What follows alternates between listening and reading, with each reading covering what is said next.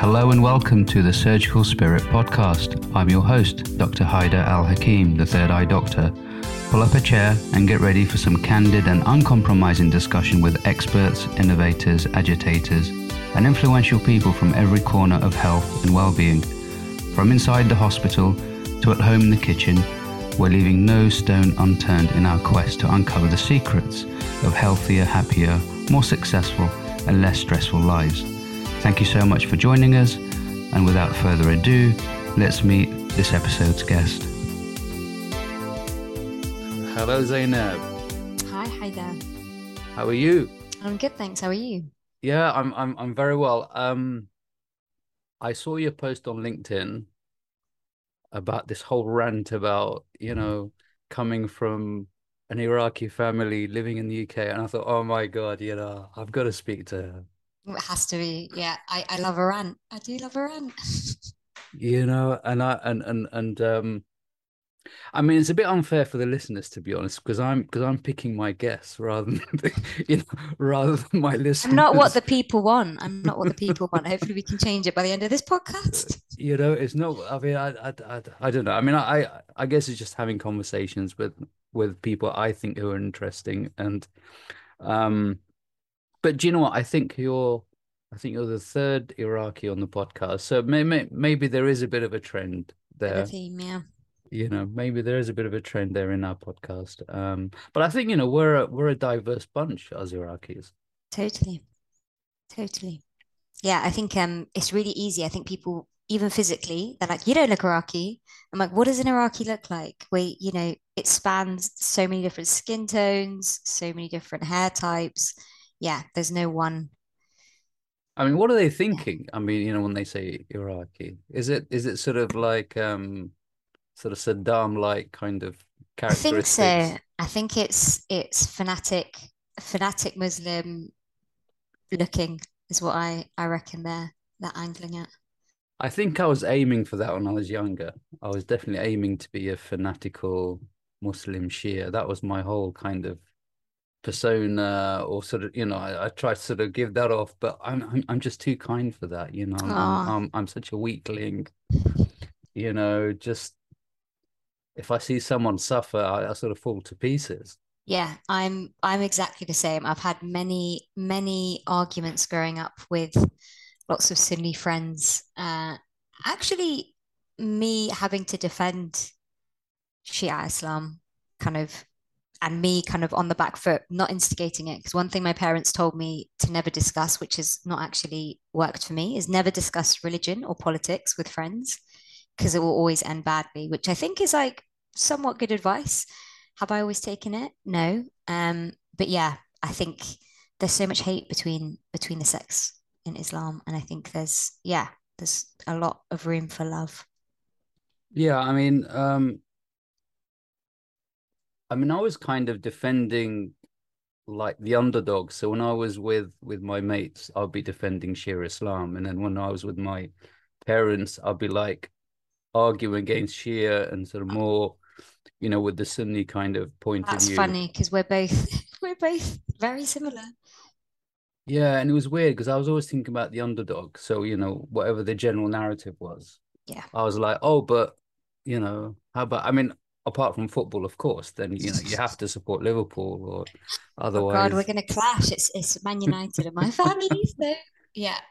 Yeah, but you know, I mean, this this Liverpool Man U thing. I, I, I remember when I was in because I was born in Iraq, and you know, over there, you know, your uncles, you know, just talked about football all the time, mm. and it was always e- even then it was um between Man U and and Liverpool Oh wow, and, that's interesting. Yeah, and occasionally, you know, you had a bit of Tottenham there.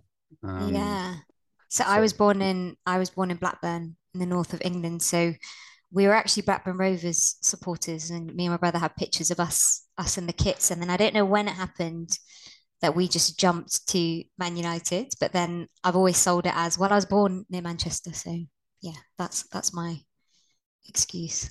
Yeah, I mean, we came I came here at the age of four, and we went to Nottingham. So I supported Nottingham, and this was during the sort of the late the late seventies when they were winning everything. Um, you know, I guess we, you know, we like the winning formula, isn't it? If if if someone's winning, then it, you know, it it really entices us. Um, and then Liverpool started winning everything in in the eighties, and then I got really depressed in the nineties. I was clinically depressed in the nineties because because Man were winning everything, and it was just a horrible time, and it made me totally disillusioned with football, and I stopped, you know, supporting mm. Liverpool and and sort of I, I, I sort of disengaged emotionally with football. Yeah. Because of Man U winning so much. It's interesting. My my family are literally diehard fans, and yeah, they get very very emotional and angry about it. But we'll we'll come to the topic of anger and Iraqis, I think, as well, because that's so that's sort of diehard Man U or yeah, oh, wow. Man U. Yeah, yeah, yeah. yeah. You and can't say this... a bad word. and and like you know because your family's from Karbala, I believe. Yes, they are. Is is is that a sort of a Karbala thing, the Man U thing, or is um, that? Not sure to be honest. I've never really heard. I think it was more they got into it when they came here. So mm-hmm. yeah, I'm not too sure. Well, I mean that's the thing, isn't it? You know, we are we are attracted by that sort of winning formula. Mm. You know, the winning team. You know, it's very attractive. Yeah. Yeah. Um, what what won it for you? I mean, apart from football and apart from sort of Blackburn, what what what really won it for you as a as a young girl growing up here? Um, taking it back to something you mentioned earlier in terms of of fighting for the underdog, I think that was always me as well, and I've always had a real sense of like justice um, and fairness. And for me, as a British Iraqi growing up in the era of the Iraq War was just like super something that really, really engaged me. And I was like, just by some small twist of fate, I feel like that could have been me. I could have been there. That could have been my family. And we were just very lucky that we managed to get, they managed to get out. And I have a very different life. So I felt like justice and fairness was something that was really, really tied to me. It then became really apparent that justice and fairness was only when it was relevant to Arabs or when it was relevant to Shia Iraqis. So if I was trying to defend Iraqi Sunnis or, you know, other people, that wouldn't necessarily that doesn't fly, which which really kind of yeah, used to grind my gears, especially because I grew up as quite a conservative Muslim. And I'd I'd kind of throw it back. Probably you can you can resonate. I'd throw it back. I'm like, that's not that's not very Islamic. That's not, that doesn't quite sit with what, you know, Islam says. Like I'm a bit confused. Um, so yeah, I was sent to quite a religious uh, Arabic school on the weekends. My brother got to go to a way more chilled Arabic school, and he used to come home and like tell me all these stories of like the fun he'd have and like how he was messing around all the time and like just having a really good time. I was sent to an all girls Arabic school, which was really strict, and I was the one who was forever like, Khala, which means like auntie. It's like a respectful way of um, addressing someone who's older than you. Um, and I would be like, but what, but what, this doesn't make sense to me. Like, why is this like this? And I think I was probably her, her pet hate in that class because I would always just qu- question things, but why? And interestingly, the response was always from my parents anyway, just because. And it used to wind me up. I'm like, I want to know the reason why. If there's a if there's a logical explanation for this, explain it to me. Whereas I think I was shut down quite a lot in terms of this is just how it is. You just got to deal with it. I mean, what specific things really um, grinded your gears at that time? I think so. As an example, um, I used to wear a hijab, uh, like a head covering, from about nine to 15. I was really, really nervous about telling my parents because, yeah, my parents are both really, really deeply religious. Um, and yeah, I kind of felt somewhat pressured into doing it, but then I was also I was basically guilt tripped. It was like, well, you don't have to, but you know, you're going to go to hell if you don't, kind of thing. And you know, your mum wears it, and like people expect you to wear it, kind of thing. So I felt slightly coerced into wearing it, though it wasn't like forced. Um, so yeah, when I started to rebel at 15, I was really nervous about telling them. I remember when I spoke to my mum I was like, okay, this is what I'm thinking of doing, like, you know, testing the waters. And her response was, well, you can't do that because people have seen you in it. And I was like, what kind of what kind of explanation is that? and then I went to my dad and actually sat there for ages. And he was like, Yeah, I was too scared to say anything. We are watching some BBC documentary. And he was like, I hear that you've got something to, you want to talk to me about. Your mum's told me something. And I was like, Oh shit, okay, it's happening. And then and then his response was, Okay, well, you know, you can't because in Islam, X, Y, and Z, and like started to explain it more from a religious point of view. And the difference in that for me was like major because i was like okay it really annoyed me and pissed me off that my mum my mum's response was well you can't people have seen you in it. And i know that's like translates across loads of brown communities and like black communities probably of you know what does a community think what will they say and that just used to really really wind me up um and the focus around almost everyone else's happiness comes before yours is mm. yeah tough. And and and um, I mean, what what what happened at the age of fifteen? You know, you said that the sort of fifteen was the was the milestone. Yeah, so I didn't I didn't go to a great I didn't go to a great school. So I went to a, a state school that that wasn't very great. I didn't necessarily have my talent harnessed. Um, it was very much like a it was a tough school to go to. You know, it was teen pregnancies, it was, you know, stabbings, rivalries, you know, people basically, it was, it was either, you know, conform to messing around or be bullied basically. So I kind of fell into that trap where I wanted to be cool. Um, and actually it was really superficial. I just felt like I was an ugly duckling. Um, and, you know, everyone around me, you know, that I was hanging around with had their hair out, makeup, and yeah, it was quite superficial. I was just like, I just feel like shit all the time and I just don't want to. And, and it kind of then came out that actually, yeah, I never wanted to really. I just felt kind of pressured into it. And then I started wearing my scarf a bit differently, you know, tie it around here. I had a rose in it that was like really trendy at the time. Mm. Um, and then people at school were like, you might as well take it off. Like, you, you know, you're not wearing hijab properly. And then I was like, you know what? Maybe I do just take it off. Um, these Muslims that said those things, or was it? Yeah, Muslims. Yeah. yeah, I was quite upset because there was one argument with someone who, yeah, just turned around and was like, "Well, you didn't even wear your hijab properly anyway," and I was like, "Firstly, you don't even wear a hijab, so I don't know where this is coming from." Um, and yeah, and it was quite yeah, and I I felt like I'm just going to take it off basically. Um, and yeah, I started to act up in classes. Um, I actually found my school reports the other day, and the grades were always pretty decent, but it was always that she talks too much. She's always talking. She's, you know, if only she could stop talking, um, which was quite funny. Well, yeah, I mean, I used to be, yeah, motor mouth in in class. I think I read your book, and and that was that was something that came through, which made me laugh. Like, oh yes, my god, yeah, I used to I used to talk so much. Uh, I mean, I definitely had ADHD, sort of by today's standard. Yeah. Um, uh, in those days, and um, but I mean, I, I never felt as though I fitted in ever in any kind of place. I always felt mm. a bit odd and odd one out.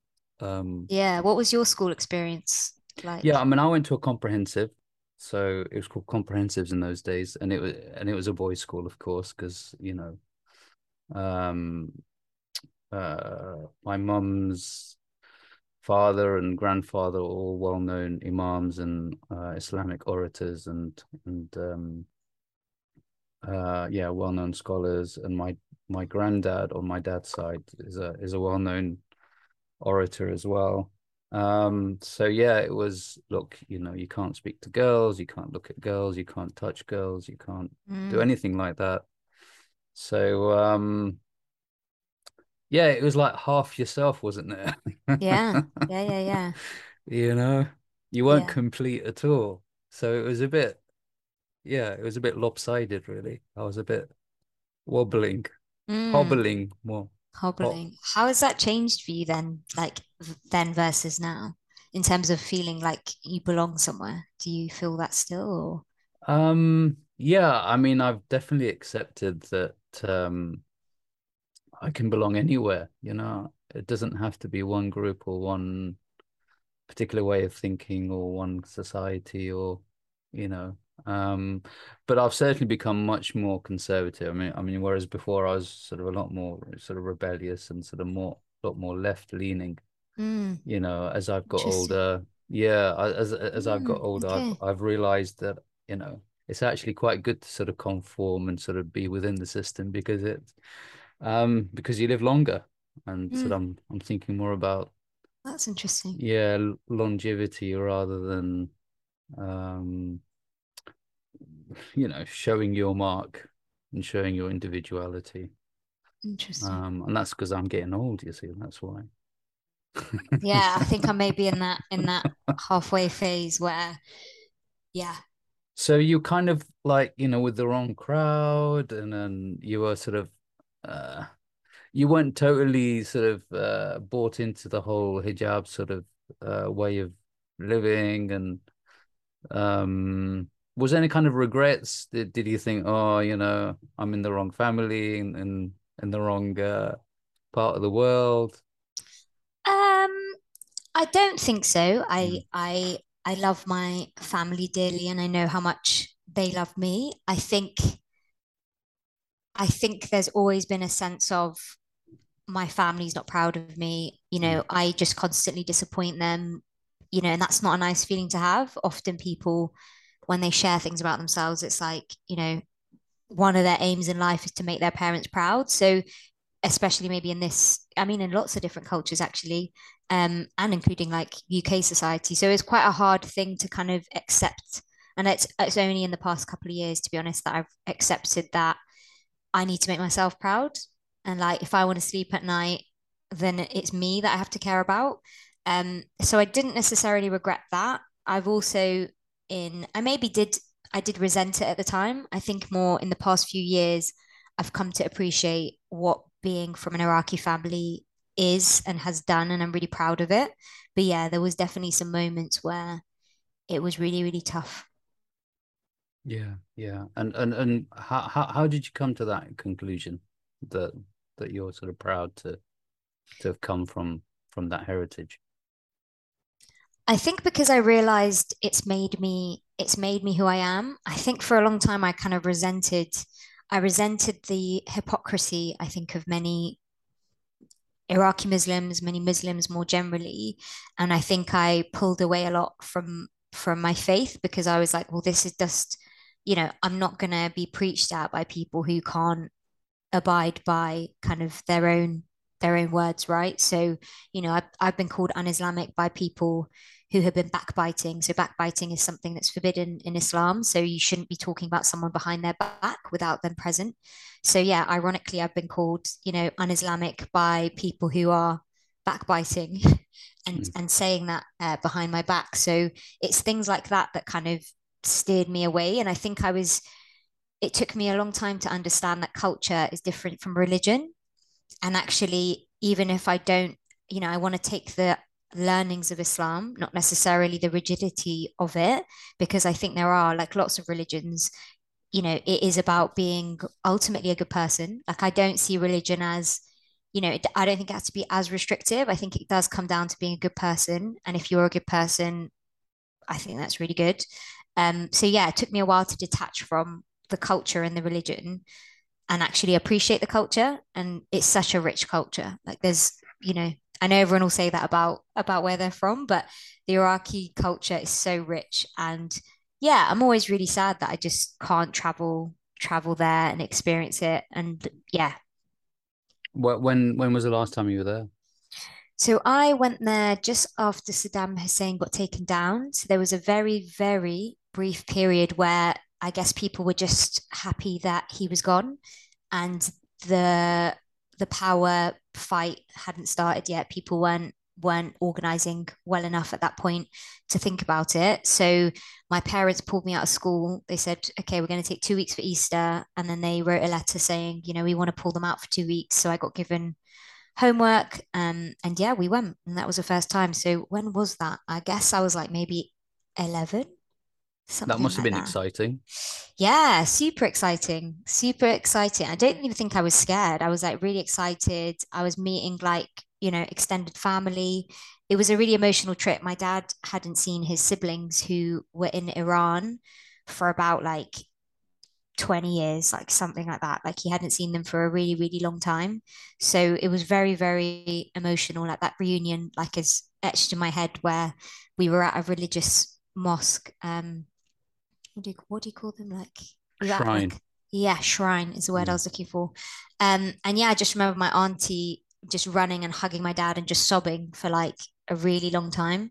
So yeah, it was a it was exciting, it was emotional, it was strange because people knew you weren't from around here. Even to my parents, they'd be like, Where are you from? And my mum would be like, Here, this is my home. And they they would know they're like you're not from around here. Um, and yeah, me and my brother had braces at the time, and they were like, "What the hell is that in your teeth?" and I was like, "This is gonna help my teeth." And, and they'd have their tea, so we have traditional tea in like a little teacup. Uh, the tea, the sugar is half the amount of the tea. I was just like, it was, it was, yeah, but it was lovely. It was, it felt like real community. Like we'd all sit around on the floor on the sofa, like a big, uh, yeah, big kind of plate setting and it was just lovely like to have such it was it was just such a big family kind of gathering and it was it was really nice like some really lovely yeah it was memories. like sort of daily daily banquets basically. Yeah yeah exactly like they were obviously oh they were they were so excited that we were there. They were slaughtering animals for us which is like a just traditional thing. Yeah. It's like a good luck good luck thing i guess like yeah. yeah a respect thing. Um yeah, they were super excited to have us there. They were just like regaling stories of of like the old days and something that was striking was for my mum actually. So they left in what let's say let's say the 80s, um, maybe a bit earlier. Um, and my mum was really surprised. She's like, when we left like all those years ago, uh, they were using like gas lanterns, like yeah. And she was like, I can't believe they're still using gas lanterns to this day like they was on generators like the electricity would go out all the time. And she was like it how has it not progressed? Like you know iraq specifically was one of the most kind of advanced nations in terms of healthcare and things like that. And to see it to see it like that i think was really tough for my parents. And and um your brother's older or younger than you? Oh my brother. Um he's he's my older brother by a couple of years. I, yeah. I, I think he will admit that I'm probably the older the older sister. Yeah, yeah, yeah. No, they're much the mature, they're much wise, and yeah, you know, the yeah. person everyone goes to for advice. Yeah, exactly. Yeah. I'm sure he'll be happy to admit it. Yeah, I mean, I was I, I was quite lucky because I um I was sandwiched between two sisters. Oh, okay, you're the middle child. How yeah. was that? So I got you know some really good um uh techniques of you know how to manipulate and how to mm, use you uh you know psychological um warfare and all that kind of stuff. There you so go. there you go. Yeah. Yeah that was me growing up. My would get get my brother into trouble yeah. bless him and then and be then, really upset when my dad would tell him off. Be like don't don't tell him off. Yeah yeah. I mean and then and then and then my uh younger brother um you know he he he used that whole thing and then he became the sort of you know the new darth vader and wow you so know, you're so... you're you've got four you're four uh, I've got another two brothers who came oh, after my, wow, you know, younger brother. So wow. um, I've got three brothers and two sisters. Wow, big Iraqi family. Yeah. yeah, my my parents on both sides have really a lot of siblings, uh, and then with my brother, it's just just him and I. So yeah, uh, you know, the two um, devious, uh, conniving twins. Sort of. Yeah, yeah. To be honest, I've said to my mum, "I'm I'm glad you didn't have more kids. I can I can just about cope." cope with my brother and that's I'm, well, I'm good I'm yeah. good you know I mean yeah I mean you know it's all scheming and sort of you know how to get one one up on each other that's exactly. all we do as as siblings exactly. you know all, exactly. all six of us constant Aww. constant battle yeah I can imagine Um, so how, how how long did you stay out there for? Um, when uh, you were when you taken out of school? A month, so it was quite like oh. uh quite a long time, which was really nice. Really strange, obviously, to come back and sad to to leave. Um, yeah, it was it was an interesting time. They kind of were like, I have always thought my Arabic is very good, and they were laughing at at my brother and I's Arabic. They're like, oh my God, why do you sound English? I was like, you should hear my half English cousins. They sound English. Like they, we speak good Arabic. Um, so yeah, that was funny. Wow, wow. And and and then um I mean how how how did that affect you sort of going to Iraq and coming back? You know, how did that sort of change you as a as a uh, uh you know, an Iraqi born in Britain? Mm, I think it, it took me back to like that justice, that sense of injustice, I guess, mm. of, oh my God, I'm going here. I, I can see the like poverty, I can see the struggle. And yeah, I think that again shaped kind of who I am today in terms of I'm all about kind of equality, a sense of justice, you know, fighting for the underdog, even when it's not, you know, maybe socially acceptable in whatever circles.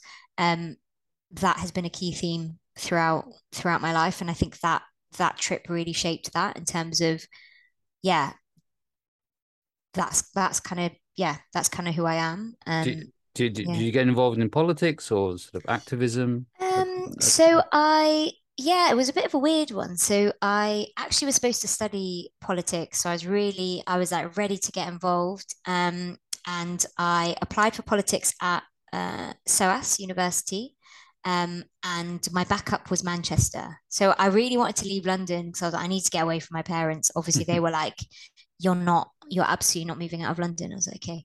I really wanted to go to SOAS because it's so political. It's one of the most political unis you can get. So I was like, I really want to go there. Um, I didn't get in for politics. So I just missed out on a grade. So I got two A's and a B. Um, and I was like, oh, I don't, I don't want, I don't want to get, I really want to go to SOAS. So a friend told me, a family friend said, get in on clearing for Middle Eastern studies and then just switch on to politics. I was like, okay, cool. I went, uh, I did it, got in through clearing, went to try change to politics. They're like, we're absolutely full. They're like, you can do law and politics or law if you want. And then I was like, hmm, I'm in an R-ing. And then obviously swayed to kind of society and what they tell you. I was like, you know what? Maybe law isn't a bad shout. Like maybe it's better to just go full full law. I can do some elective modules. Uh, so I did government politics in the Middle East and things like that, which I actually really enjoyed and ironically got quite decent grades for, much higher than my uh, law modules. And then yeah, kind of then I would go to marches, you know, Palestine marches and protests and things like that. I didn't have the confidence, I guess, to to to push it any further than that. I don't think I was surrounded with the right people necessarily at university. I didn't that you know my family doesn't have that nature. So yeah, I think I was like kind of shied away from it, and I always wanted to be that person, but I never felt like I could live up. I could never do it justice, I guess. So I just never tried, which is an interesting theme theme in my life. So, were were your parents involved in politics? No, not really. Not mm. really. My dad's very uh yeah, he thinks a lot a lot of crooks and yeah, just yeah. So so he left um by by sort of choice or was he was he um, um so he actually moved to from Iraq to uh Iran and he actually spent quite a few years there. He went to university there. Mm. Um, and then when the revolution happened, uh, yeah, he Upton left, um, and that's when he got married to my mum, and they were in Kuwait for a bit, and then they both came came to Blackburn. Um, but he, so even though he's really religious now, he actually wasn't very religious back then. He only actually became really religious when we moved to London. Even in Blackburn, he he wasn't religious. Um, but yeah, he would always say what happened with the revolution was just terrible. Like people should have the choice and it shouldn't be forced on you, which I think is quite an interesting perspective from someone who is obviously quite quite religious now. So so so that's interesting. So he was in Iran and he left because of the Iranian revolution at the end of the 70s. Yeah, well he was also uh, involved in the Iraq Iran war and he served in that and his younger brother, his youngest sibling actually, um sadly died on the Iraqi side. So I think that's something he's never really got over that they were both fighting on different sides because he was doing service in Iran and he and his younger brother was obviously still in Iraq and doing service there. Um yeah. Is really. that because he's an Iranian uh, national? I guess because he spent yeah. so long there. Right. he right. became. So yeah, I I've got access to like Iranian citizenship as well as Iraqi. I But he's see. never he never he didn't go back to Iran for like 30 years. When when he left, he just left. He was like, I don't want to go back to the kind of regime that's like that that's in place. Um, which is And he why hasn't he been back since. he did so after the Iraq trip, after Yeah. he told his siblings who were all still in Iran, meet me in Iraq. Um, that was the first time he saw them. Yeah. And then he's periodically, before ill health, he's he's gone back a few times with us as well. Yeah. Yeah. So, I mean, did you go to Iran a few times then during the um, Yeah, a few yeah. times, a few times. Uh, risky business, to be honest. Uh, we have some family friends who I grew up with who were there at the same time, so it was quite fun for me. So we went paintballing with a group of my family friends' family, uh, but it was a mixed group, so it was it was girls and boys, um, which you're not allowed to do in Iran. So everything is segregated. Hmm. So we were followed by like secret police, and I was due to leave Iran the next day, but I'd gone in on an Iranian passport. So if they had held us, they can do what they want to you if, if you've got an Iranian passport. So Mm. I mean, they, they seem to do what they want if you've got a British passport, but you know, it's even worse if you ha- if you go in on an Iranian passport. But I was too young to understand that at the time, um, and I was really annoyed at my parents when I realized afterwards, like, why did Yeah, you yeah, take us in on? Everything we just blame the parents. Anything goes wrong. That was that was in fairness, that that was their fault. I was like, how could you take us in on an Iranian passport? They're like, it's easier, blah blah blah. I'm like, no, if something goes wrong, like it's not easier, is it? But Yeah, but they didn't know that their, you know, rebellious daughters were going to go out partying and, and paintballing, bloody. paintballing, it was. It Yeah, paint- right. Yeah, was right. paintballing. Yeah, Mixed paintball. Yeah, right. Mixed Yeah. meat. it's code. It's code. Yeah, I mean, um, yeah, I went to Iran a few times. I mean, you know, we've got a mixture of Iranians and Iraqis, and you know, if we go back about four generations, it's Iranians. Same. Um, but you know, we're very much with the regime, you know, the regime and the revolution.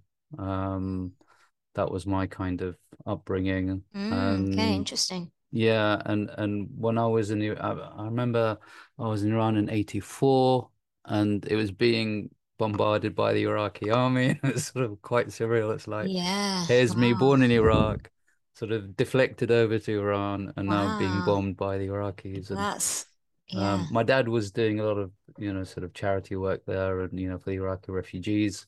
Nice. Um, my mother lost two of her brothers during the war, Oh, that's so uh, and and two were kind of missing. So we were kind of, you know, they were sort of looking really for sad. him, and you know that kind of stuff. And um, yeah, it, it's just it's Mm. just The uh, a mess, trauma really. that yeah, the mess. trauma that that I think people people forget. I think they think with the Iraq War, the trauma exists with that generation maybe of people suffering in Iraq, but actually it's it it you know backdates to to British Iraqis and like what their families went through Yeah, there yeah, as well. It's like yeah, the yeah. trauma just continues. Well, we kind of, I mean, I, I don't know. I mean, I, I, you know, I very much feed off kind of sadness and and Mm. pain and and suffering. Yeah, my kind of gives friends me uh fuel. my friends laugh at me. They're like, you, one friend in particular is like, you make yourself more sad. He's like, you're the type of person who will play music and like look out the window and like cry. I was like, that's an accurate, that's an accurate, that's an accurate explanation of uh yeah, Well, there's a lot of depth there, you see. You know, there's a lot of depth Yeah, it's like cathartic. It's like Yeah. how I see it is people don't lean into their feelings, right? They they push it down, push it down, push it down, and it erupts. And actually, I even think from an early age, I've always been quite in tune with my feelings and like sadness. And I don't think, I mean, there's negatives to that. Like my mental health suffers because people say, you know, you carry the weight weight of the world on your shoulders. Like if something happens in Iraq or the Middle East or anything else in in the US with, you know, Black Americans, I- really I harbor it, and I'm like, wow, the world is a really messed up place. Um, and for a while, I would just see it like that. I was like, I'm not having kids. I'm not. I'm not bringing kids into this world. Like, look at it. Like, why would I do that?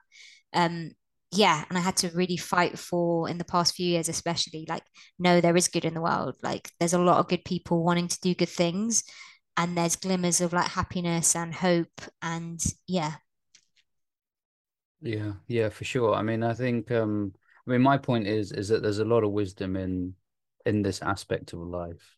Mm, Um, you know, the sadness and the sorrow and and yeah, suffering.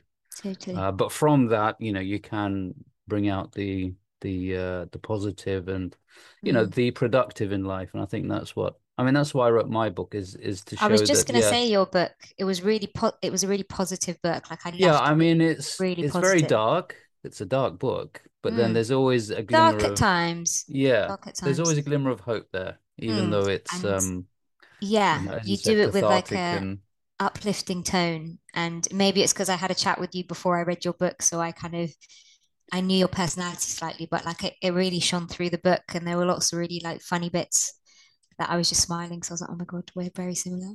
yeah, yeah. I, I, you know, laughing and, and sort of comedy is is um something that that's part and parcel of the Iraqi way of life, I think. Yeah, it's true.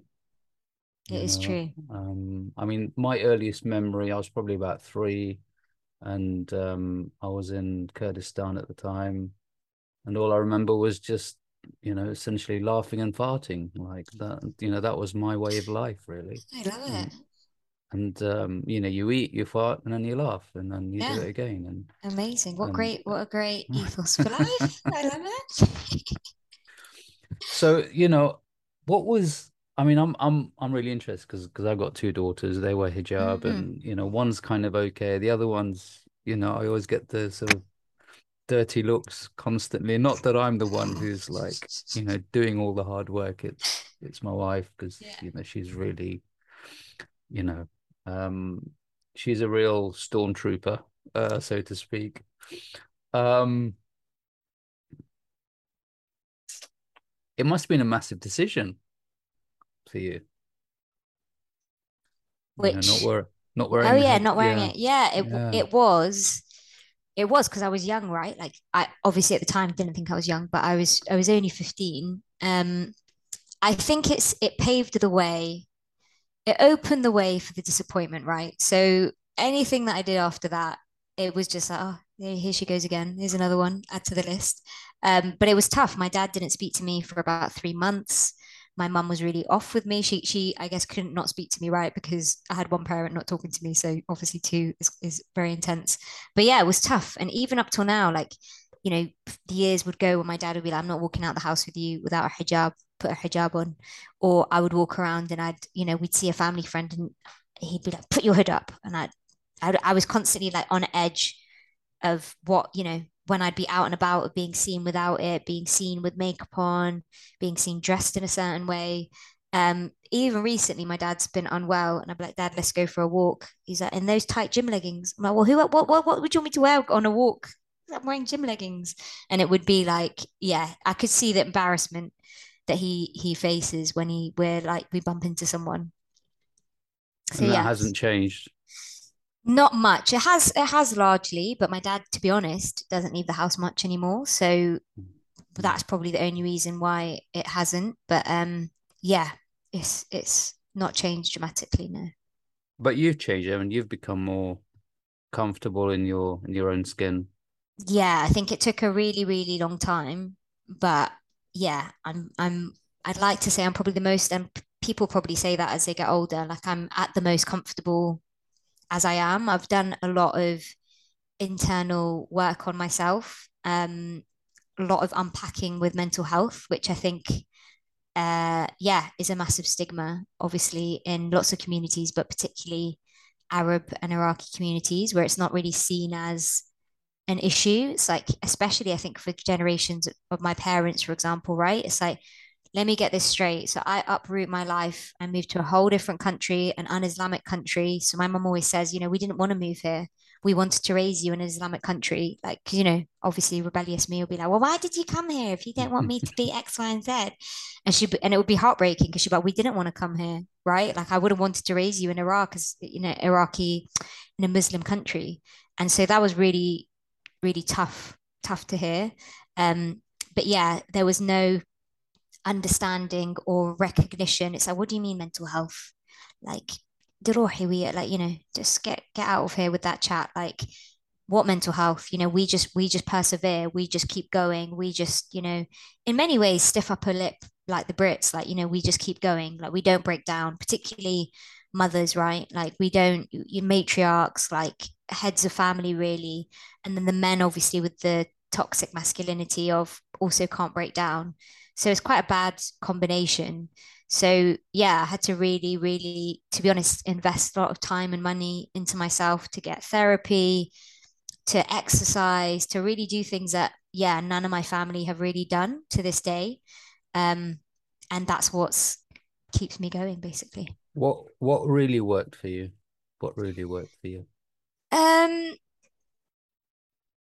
I think for me, I had a really bad period where uh, you know, I, I tried really hard, um, got an amazing job offer at a law firm in London had a really bad time, really, really bad time. So I suffered like a massive mental mental breakdown, and that's when I decided I'm I'm leaving. To this day, I still get asked by family members, "Well, imagine how much money you'd be earning if you stayed in law." Um, and I'm like, at the cost of my mental health, and they're like, mm, "Yeah, like you know, can't have been that bad." And I'm like, um, so yeah, some of the some of the things that really worked for me, like one of the probably biggest things is uh, exercise. So I didn't grow up with exercise. As you can imagine, in Iraq, it's hot, as you know, actually, yeah. it's yeah. hot. So my my family never grew up with exercise. I actually never realized how much I like to be outdoors hiking. So for me, when I started to learn that, I went traveling on my own around the world and I started to hike. I started to spend time in nature and it was just really restorative. I was like, found exercise and I was like, oh my God, this is making me feel better. This is like really, really doing something for me. And ever since then, I've been exercising regularly, and that's been really helpful. Meditation. So, interestingly, again, this is why I say don't, I'm not against Islamic principles. So, eh, Muslims pray, pray five times a day. That's like a meditative practice, right? You're taking time out of your day to really focus in on something. Um, I, you know, stopped praying at, at one point, but actually meditation I found super helpful as well super tough to do. But I remember at my law firm, ironically, they invited, you know, um, someone to come in and do a session on meditation during the time that I was feeling really bad. And we did like a, it was like a minute of meditating. I just felt this feeling of euphoria. Like I can still remember sitting in that room being like, holy shit, man, like what was this feeling? Like I just feel really like elated. And then that's when I started my journey on meditation, mindfulness, it was really funny because that birthday that year, for my birthday, everyone started to get me self help books, which I found super funny because I was like, all right, guys, you're telling me something. Like it was funny, but it's because they knew of my interest in that. Um, and that's where I really started like my interest and focus with the mind, with the body. I know that's why, you know, I knew I'd get along really well with you and reading your book really, really struck because I know that's something that's not necessarily focused on in the Arab community or the Iraqi community, but it's something that, yeah, helped me massively. Uh, and which country did you sort of enjoy the most visiting and, and uh, what happened? I, you know what, I did, I did it, I did it all. So I did, I did something like 13 countries or something. Was it that much? Maybe I'm exaggerating. Maybe it was 11 countries. I did 11 countries in eight months. Um, top countries, New Zealand and Colombia were like solid favorites. I actually, the first stop that I went to was Colombia. I didn't speak any Spanish. I was living at home at the time. All my friends were like, You're not coming back alive. They're like, You don't speak Spanish. You've never lived out of home. Your mum does everything for you. She cooks for you. She cleans for you. You are not going to survive. You're four, four foot 10 as well. I'm four foot 10, four foot nothing. They were like, What is going to happen to you on your own? And I was like, Yeah, Yustur, I don't know. And to be honest, it was amazing. People basically thought I was Colombian, which I was like, okay. So actually, yeah, I got away with it because I looked like I was South American. So people just left me alone. Um, Plus, you've got quite, you know, piercing eyes as well. And I think, oh, this is a fiery Colombian woman. Exactly. You know? But then they'd be like, there was this one woman in the train station. I was like, in my broken Spanish, being like, you know, what's the, I need this train time or whatever she said, Colombiana, no? And I was like, no.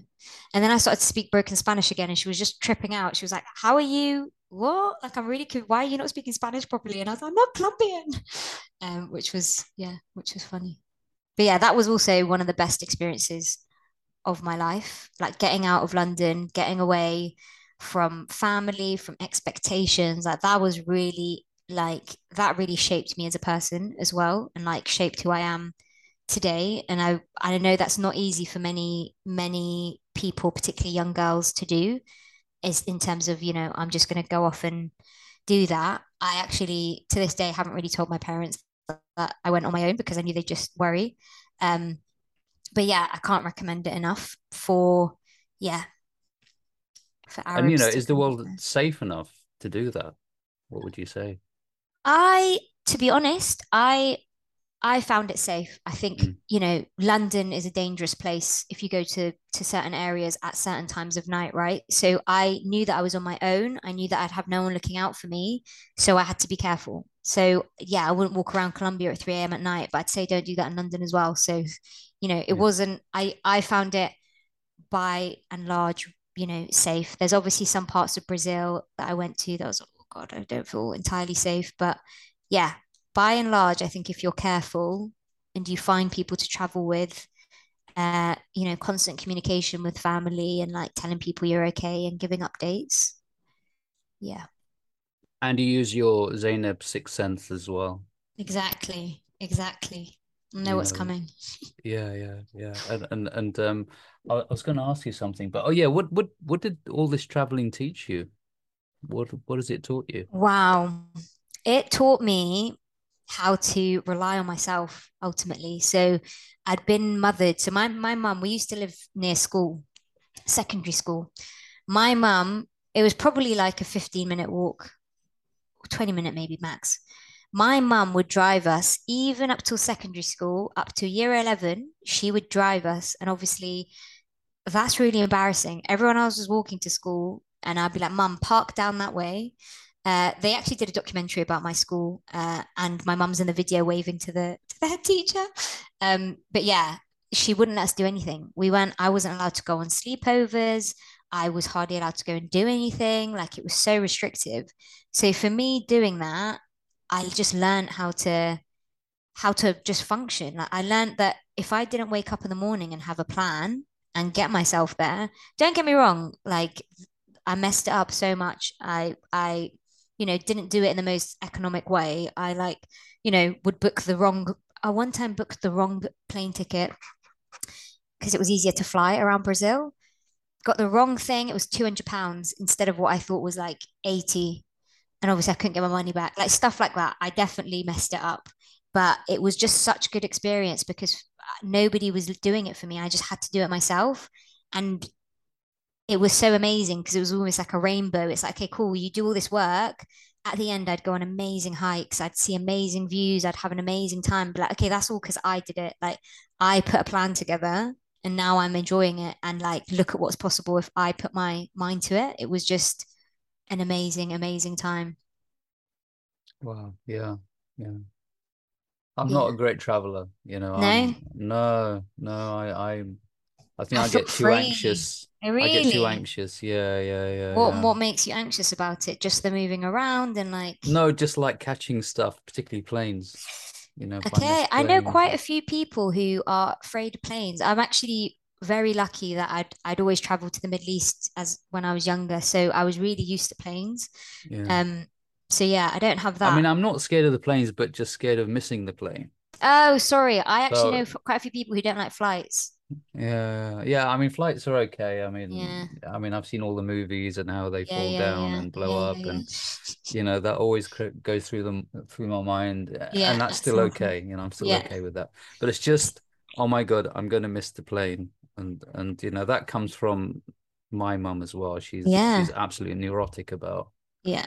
You know, it's it's interesting how things pass on from family because yeah, yeah. I mean, I'm scared of spiders, yeah. and my mom's scared of spiders. So yeah, uh, she's scared of heights. I'm scared of heights. Wow. So I, I was, I was, a, you know, a total mama's boy, as Aww. I'm sure you sort of realized. Yeah, all you know. all Iraqi Iraqi men are m- mummy's boys. My brother is, yeah. And it's only until like I'd say five years ago that I've actually said "f you, mum." I'm oh, off. Wow. Oh, really? Wow. What made you what made you do that? Uh, I was just too sick. I was just, you know, as in like I want to do something, but I've got to do whatever the, my mum wants Yeah. first. Yeah. And and that's just so contradictory to yourself.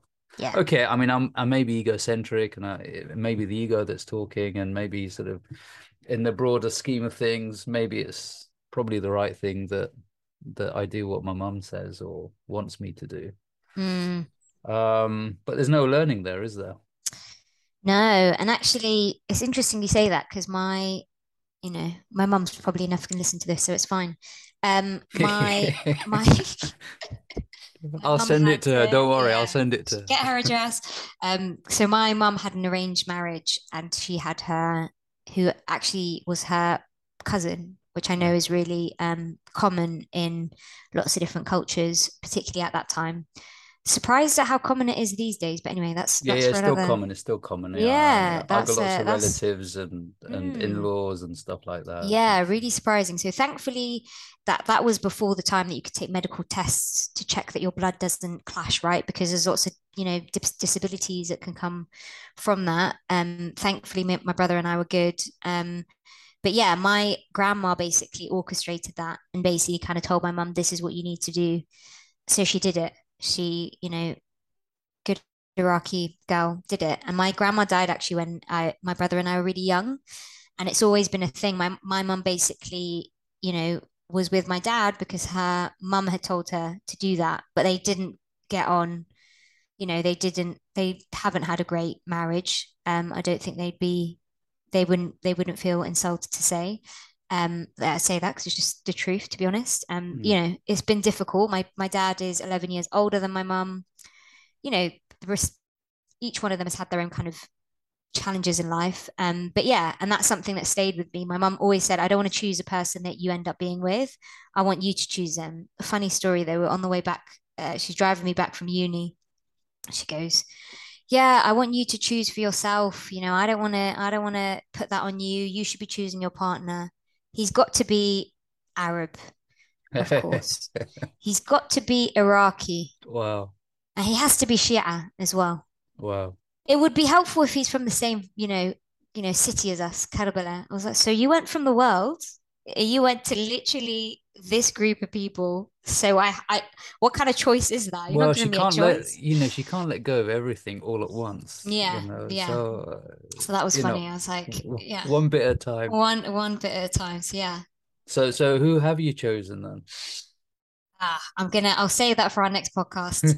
Podcast episode. That's that's too much to But you've chosen someone.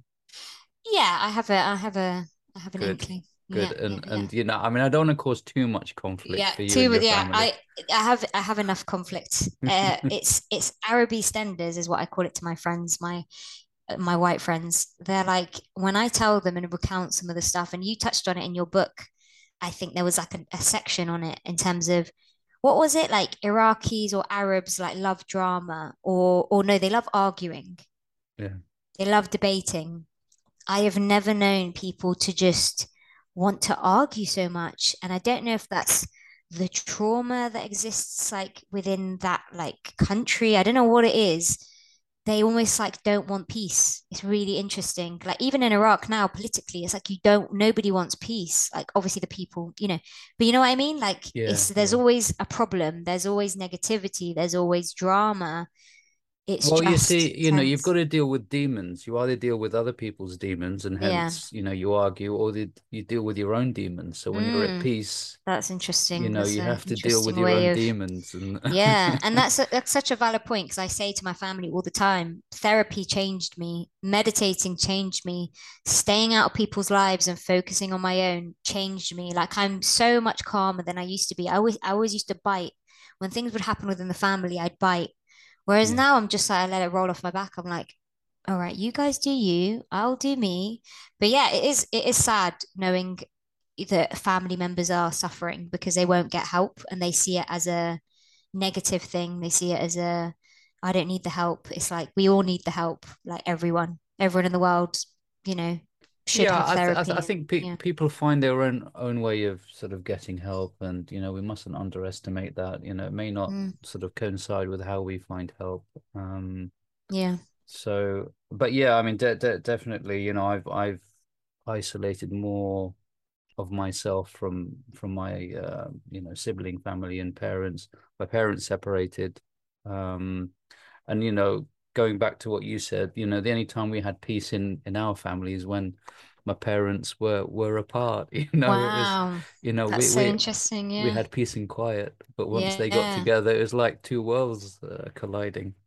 Yeah, um, I think it's like the stigma of I think my parents didn't want to separate, but I've I've always said if you separated, the irony is my mum says we stayed together for you, for the kids. I'm like respect respectfully we're you know at the time I was like we're mid we're mid twenties now like, we're not kids yeah. But I mean, you know, I mean, you know, that's that's taught me a lot in terms of me and my relationship with my wife. I mean, I had an, uh, an arranged marriage, and Mm. you know, we've been we're together now for um, nearly 22 years. Wow, that's amazing. Um, so you know, that sort of taught me a lot about you know what I saw with my parents and the struggles yeah, that they le were yeah, that they went not through being married, and mm. um, I think my dad wanted to marry my mom, so you know, he was the driving force um, Okay. in that. Um, and you know, for me, growing up in the UK, I was a devout Muslim, Shia Muslim, didn't have any girlfriends, didn't touch any girls, whatever, nothing. Yeah. You know, I was like ready for anything, you know, Yeah, anything yeah, that yeah. was uh, marryable, so to speak. So, Happens a lot, doesn't it? and you know, this was me coming through a UK medical school, Oh yeah, you were in you the were prime. 90s. Yeah, you were you must It's have been weird, on isn't on it, how you can have radar. these, you know, it's like how you can have these sort of isolated pockets of, I mean, they look normal on the outside, but inside they're just like totally, Yeah, my mum used to always send me pictures of Iraqi men, and there was one that was a was a doctor. She sent me this picture of him holding a baby. And then my dad was like, "You better take him because he's a doctor. Like, what are you? Like, Dr. Trump's lawyer." And I was like, "Wow, okay, cool." Like, yeah. yeah, but it works. It works. I mean, it Mm. works. You know, this sort of hierarchy of of uh, of value does does actually Mm. work on the bigger scale. Mm. Um, we just have to overcome our individual Yeah. objections. I don't know. I mean, I mean, it's. I mean, it works. It, it works. Um, but um, yeah, uh, yeah, constant conflict. I don't think Mm. conflict will ever disappear at all. Yeah. Um, but then, you know, we need that kind of pushback anyway for us to Yeah, I think it's you definitely know, keep shaped. toggling, you know, Yeah. our our own uh, way of doing things and sort of thinking. Yeah. It's definitely Um, shaped who who I am. So, yeah. yeah, yeah. Uh, any any um plans of visiting Iraq in the near future? I would really love to. The thing is, I wouldn't go on my own. Um, so it's just about my mum's wanted to go back for years. Her and my dad did go back a few years ago, but my dad was unwell there and had to go into hospital there, and obviously the hospitals there Oh aren't dear. great. Um, so yeah, that was like a not obviously not a great trip. So yeah, I'd really like to go back, probably with my uncles and my mum. Yeah, I'd love Mm. to. Yeah. I How, mean, my yeah, I mean, my in-laws live in Iraq and my dad ah, lives there as well. When was the You last know, time you you went? Well, um, I didn't go since the pandemic, and that Oh was because God, of yeah, work, really, because, you know, work has been totally uh non-stop. And I mean, yeah. my family went back, so they went during the lockdown. Oh, Um, okay. you know, because, you know, my wife needs to see her parents Yeah, and yeah. and all that kind of stuff. Um, and um, you know, my dad comes over once or twice a year. Um, Oh, that's nice. so yeah, I'm constantly there. You know, plus I I, I worked there for many years, so I kind of it's like a Have an second home to me. yeah, have an attachment, yeah, and pro way more than way more than me. But Yeah, yeah, I'd I'd really know, love to go back. I mean, there's a lot of you know, there's a lot of unconscious work there, you know, that you can do. Just sort of go Mm, there and sort of realize who you are and what you're about and why you do what you do. And totally. I think it's, you know, it's it, it- it's something that that constantly uh speaks to you. Yeah, I feel like I feel like I when I was there, right, I was at 11. I'm 31 now, so it will be like a very different and emotional Yeah, experience in a different way. So yeah. yeah, you know what? I keep saying I need to do it, but I'm gonna have a chat chat with my mum and see.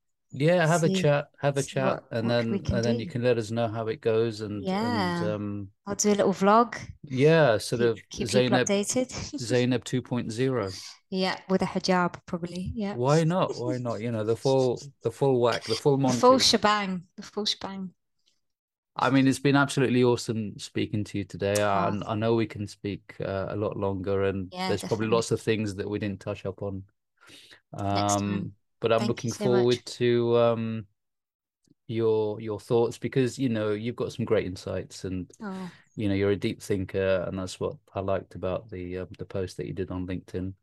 thank you so much, Um, Haida. Thank you for having me. It's been really, really lovely. It's felt like a really lovely, relaxed conversation, and I've really loved it. And yeah, your book is great. So thank you for putting I didn't pay you for that, did I? world. You I didn't, didn't. not yet. Are you going to send me something in the post? I will. I will. Yeah, Well, yeah. you know, But you. yeah, check it out. It's it's amazing.